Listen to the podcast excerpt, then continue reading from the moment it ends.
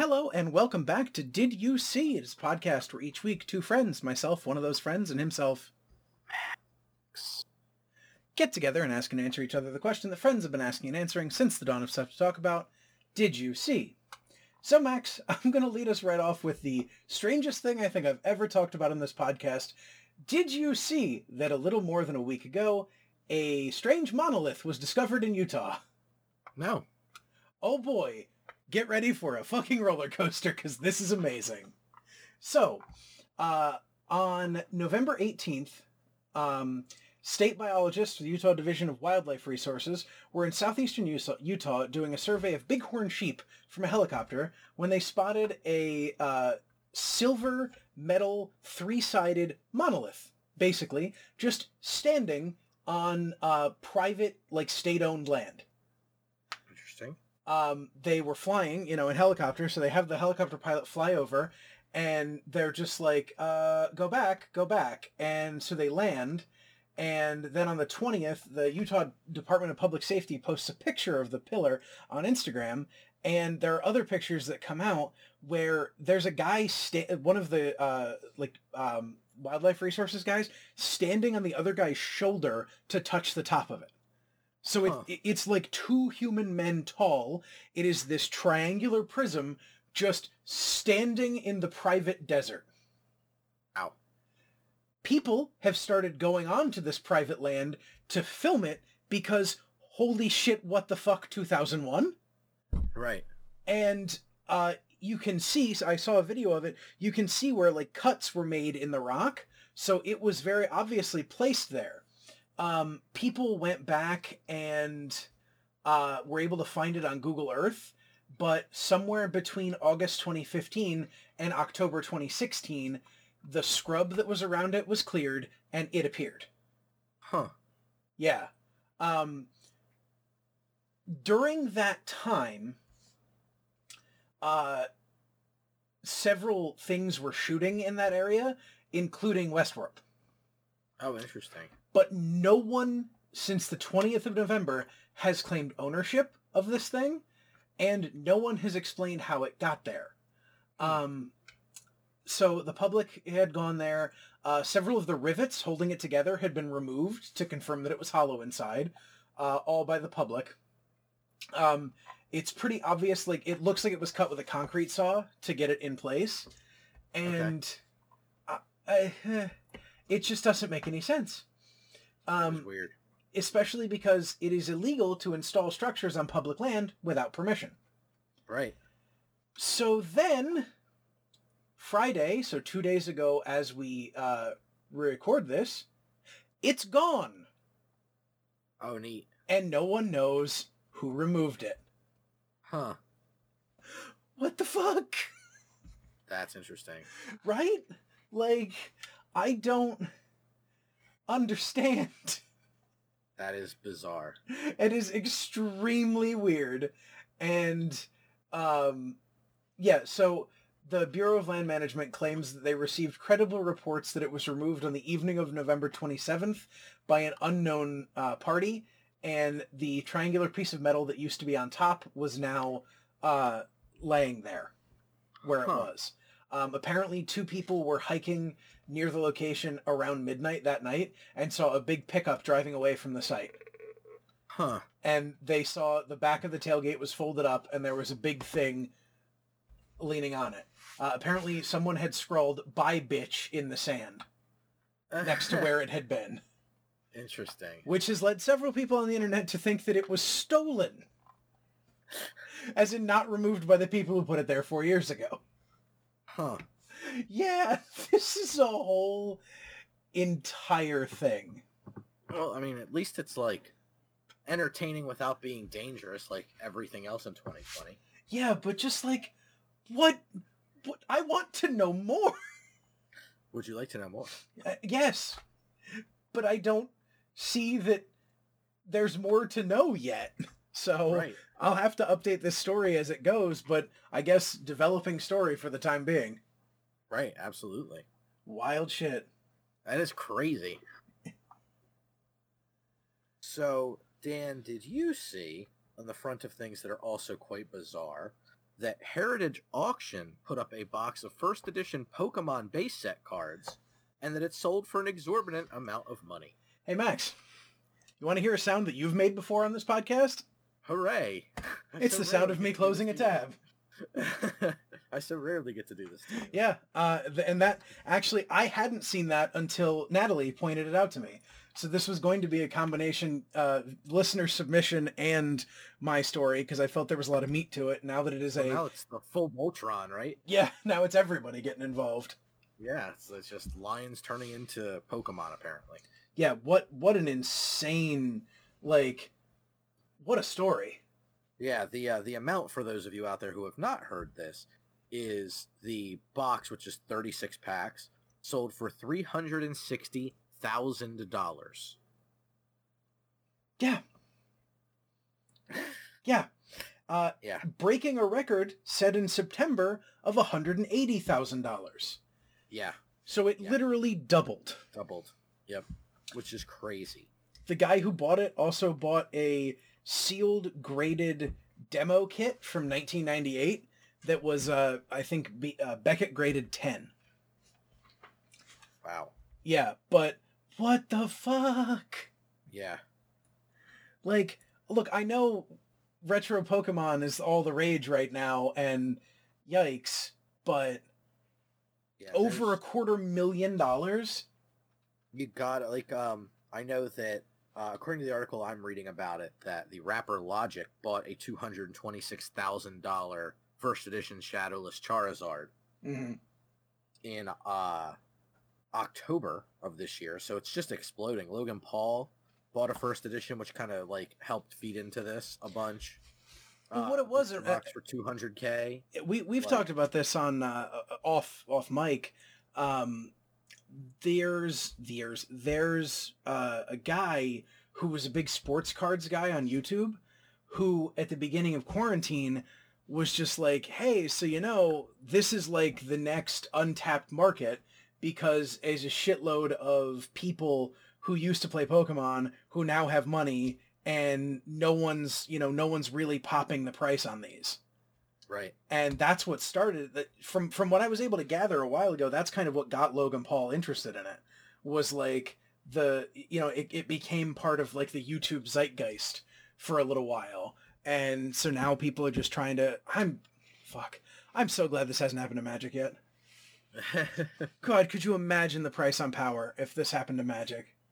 It's it's alarming to see like people's nostalgia hit just you know what I mean kind of inflating prices to this level of insanity. this is what happens when people who never really grew up and i'm not one of those people that's complaining about that i haven't grown up and that's fine because i'm a functioning adult in society i just also do a lot of the same shit i used to do when i was a kid but it's what happens when a lot of people who never grew up suddenly have a lot more money Right. you know there's a reason that uh fancy golf clubs you know a set of fancy golf clubs is five grand there's a reason that a sports car is $60000 it's Yep. because the people who buy these things are people with money Absolutely. and now that we have so much more money tied up in or, or available to us in these collectible card spheres it, this is just going to keep happening Absolutely. you know I, I- I don't I, I doubt you follow to tie this back into something you and i are a bit more familiar with i doubt you follow the secondary market price on collector's edition magic cards I But- do not. a ce time twister is anywhere between 750 and $1000 right now Yeesh. five years ago, an unlimited time twister, tournament playable, wasn't that much. Hell, five years ago, and time twister was still the cheapest of the Power Nine. Yeah, we were talking about this uh one of the nights we played D&D, we were talking about Time Twister specifically. Yeah. It's look, it, is a very good Magic card. It does something that no other draw seven does because of its cost, and you know, to an extent, I think to tie it back into the story in question, I think that's what's going on with these Pokemon cards. You know, I, I think that you can get a box of new Pokemon cards for hundred dollars, but it Mhm. doesn't carry the functionality or the nostalgia hit. Right. You know, th- as somebody who has checked into Pokemon 99, uh, the, the the retro Pokemon format, the game's not the same now as it was then. It's the same with old school Magic versus modern Magic. Yes. And so the simple fact that like you if you want to play but both the nostalgia hit and sort of that version, I guess, of the game, you have to buy the old stuff that has been out of print, you know, in the case of Pokemon for 21 years now. Yep.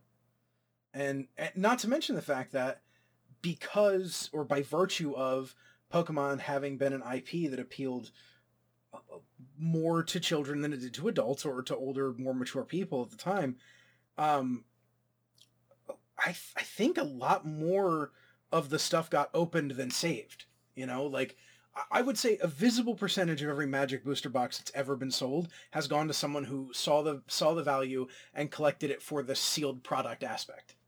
Right. I would not be willing to bet the same thing for Pokemon. Yeah. And that that makes these 21 year old products all the more rare. Absolutely. You know, like like there don't exist sealed boxes of baseball cards from 100 years ago Nope. Because they were all bought by children and opened. Uh-huh. And I think the same thing happened to Pokemon. And so I, I think there is a there is a scarcity there by virtue of how little was saved sealed. I think far over the scarcity in Magic, which, you know, is also a scarcity there because there was less of it made and it was made longer ago. But I, I do think just based on, you know, my personal exposure to the to the brand and the products, that a lot more people saved that stuff sealed for Magic than they ever did for Pokemon. Right. So I, I I don't think this is the end, sadly, No. but No. I also don't know that this happens too many more times. Right. It's just I think there's a lot of people who are looking for something nostalgia-y to kind of give them that feeling of safety and comfort right now, and I think that feeds into it a lot too. Yeah, I mean, look, we we've talked about it for years on, you know, all of our platforms that the appeal to nostalgia is real in media these days. Mm-hmm. And now it's not just the media companies appealing to the nostalgia. Now it's people, you know, in the midst of the worst pandemic in a hundred years or the worst, you know, public health crisis in a hundred years in the developed world, grabbing for anything that'll make them feel less shitty. Yeah, totally. You know, like there's a reason why like sales of comic books are up again. Sales of video games are way up year over year this year, you know, especially when you consider the economic impact of the pandemic. People are just grabbing for anything to make themselves not want to just pull a, put a bullet between their eyes. Right. And I think that we have I mean, I just I, I want to see because it was in September till till November, so two months to double the price from low six figures to mid six figures on this box. What the hell does the next one sell for? Right. Exactly. You know, and and look, I get it. Like the first edition boxes, there were not a lot of them. Exactly. I, I don't know what the print I don't know the print run data for Pokemon, but I know that there were not a lot of first edition stuff produced. I mean, I remember back in the day even having a first edition card, even like a common, was still cool. Mm-hmm. Especially because like if your area didn't get on Pokemon real hot, and at least Woodstown didn't, like right off the jump, first edition stuff just wasn't in the stores. Mm-hmm. So I get it, but fuck, you know, like when when's the first Pokemon sealed product break a million dollars, you know? Exactly. I just I once again I just constantly look at this article and I look at several other things and I'm just like I hope I hope nobody like this gets their hands on magic. Mm-hmm. you know, like cuz I still got a lot of cards I need to pick up for old school and it ain't getting cheaper. No, it is not. Yikes. Yikes. Mm-hmm. So, uh, I don't know. I guess that probably puts a button on that one. Uh, and that was my second topic. So, uh, what else you got? I have stuff. Thanks for asking. Did you see Dan?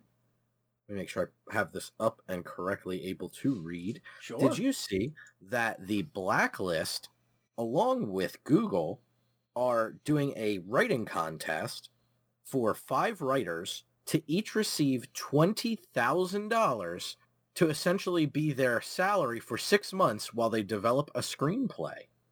Oh, that's cool. No. This is pretty cool. It is, um, if you're not familiar with the Blacklist, the Blacklist is an annual screenwriting competition amongst unproduced screenplays. And the reason I brought this up is because I've been reading a lot more um, encouraging articles online, which is really cool to see about filmmaking and people who are trying to kind of get people jump started into following up on taking the time to do their passion projects.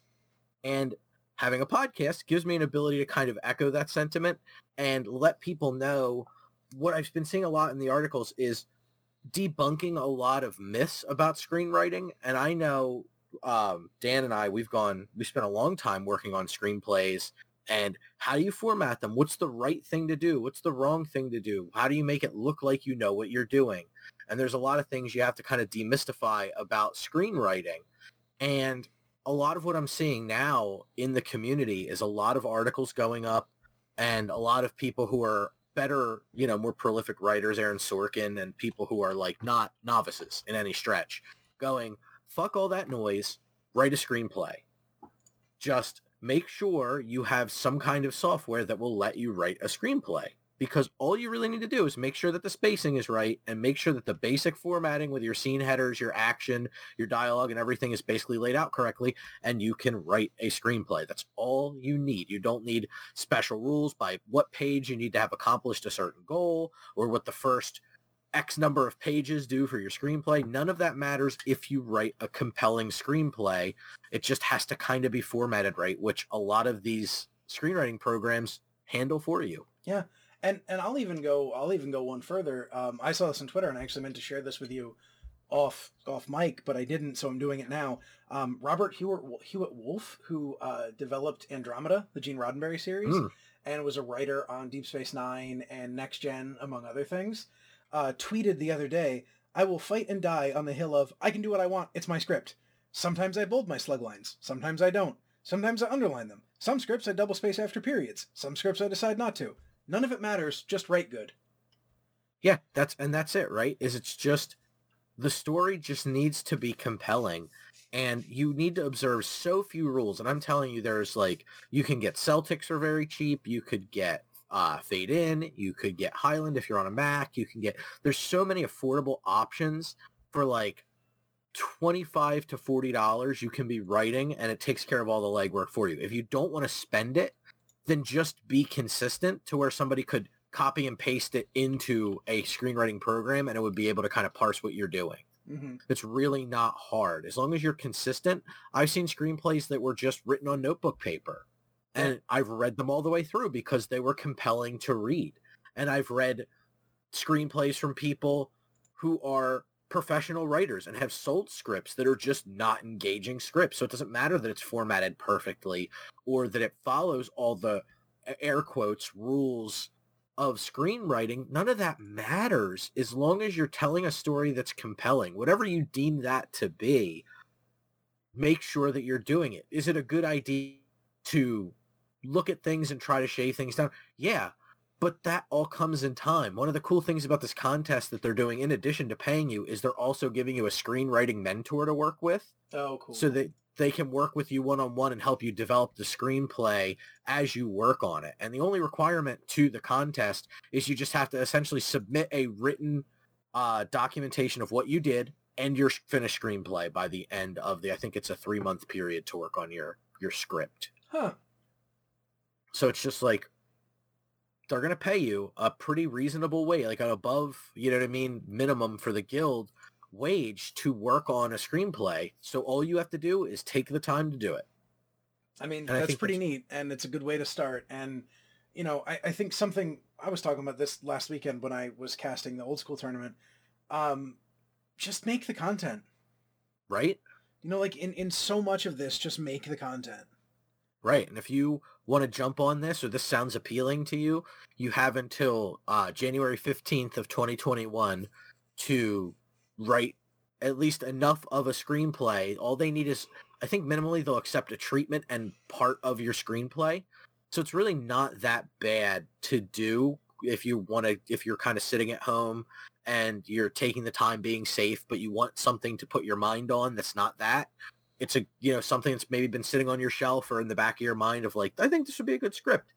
This is a good reason to jump on it and even if you don't want to get in on this contest but you just have the time to do it do it. I'm working on two screenplays very lightly but starting with like trying to do outlining treatments everything process by process beat by beat just because i want to hone my skills and try to find my style of writing. Sure. and all of this has been so encouraging to read where it's like you know what I mean like kind of F the save the cat model, F the uh like the um the story clock model, like a lot of these like very like famous like you need to be doing this, like or even like I'm not saying to F the three act structure or anything, but if you need to tweak what page what part happens on, that's fine. A movie can be weird. We've all seen really weird, bizarre movies we enjoy. I mean, hell, look don't at a follow Tarantino movie.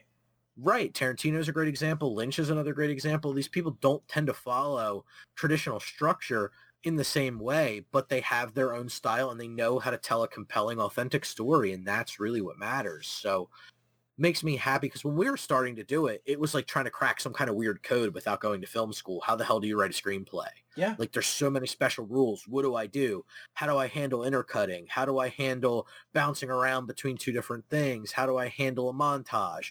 All of these things are really easy to do. And there's like, there's articles and there's links that are very easy to do. And you don't have to make it this crazy over the top thing. And like you quoted, Dan, you can do different things. Whatever you do decide to do, just do that thing. Don't mix it up because you're going to confuse the writer or the reader. Just make sure you're doing, if you choose to do intercut two and then the next thing, you do that the whole time. Don't intercut one way and then just do like these slug lines that aren't scene headers, which is Mhm. another way to do it. But if you pick one, do that. If you pick the other, do that. Don't mix them. Mm-hmm. Just make it so you could hand a screenplay to somebody and then they could read it and tell you what's happening. That's it. Yeah. The rule. That's, that's the rule, and it really is that easy. It is. So It is. And it's good to see people actually encouraging other people to do this, especially now. Like this is something that I'm sure ev- there's so many people who've been like, man, I would love to have tried my hand at writing a movie just to see if I could do it, even if it goes nowhere, just to see if you could pound out, you know what I mean, your 120 pages or whatever, just to see if you could have a, you know, a screenplay in your hands that's mine. This I wrote. It's a real movie. Great. If you want to do that, now's the time. And there's so many people who are stepping up and being like, hey, a lot of what you hear is horse shit just write the damn screenplay. And I think Script Notes has done that for me for years. They've been doing their podcast long before I started listening. And they've been big proponents of that. Whatever the hell you want to do, do it. There's no rules to this. Screenplay's an old format. It was designed for times that have passed. So don't feel like you're married to anything. Don't just break all the rules for the sake of I don't need to listen to anybody. Don't go yeah, that far rules. yeah, just stick to there's like barely any rules, right? Like there's so few, just follow those important ones, right? Like it's like driving. You stop at stop signs, you make sure it's clear, then you go. You use your turn signal when you want to turn. Like there's not too many rules. Make sure you follow those rules. Yeah, Same thing. Like just do that and you can get on the way to write it. So definitely do that. Like there's nothing stopping you and screenwriting software right now is super cheap. A lot of them will let you test out the waters for free. So even if you wanted to write like a quick little five or six page screenplay, a lot of them will let you do that for basically nothing. You can just have it and it'll probably maybe watermarked with like this was written in, but okay, who cares? If you're just doing it to see if it's a good screenplay and tossing it around to your friends, do that. Who cares? It's free. Do it. shoot your shot, make your art, Absolutely. Make more content, right? make more content. Indeed. Don't think we can find a better button than that for the end of the podcast. Folks, if you like what you're hearing, it's www.superelementalfilms.com. We can also be found on Facebook, YouTube, Twitter, Twitch, and Instagram. Bye, everybody. The statue got me high. The statue got me high. The monument of granite sent a beam into my eye.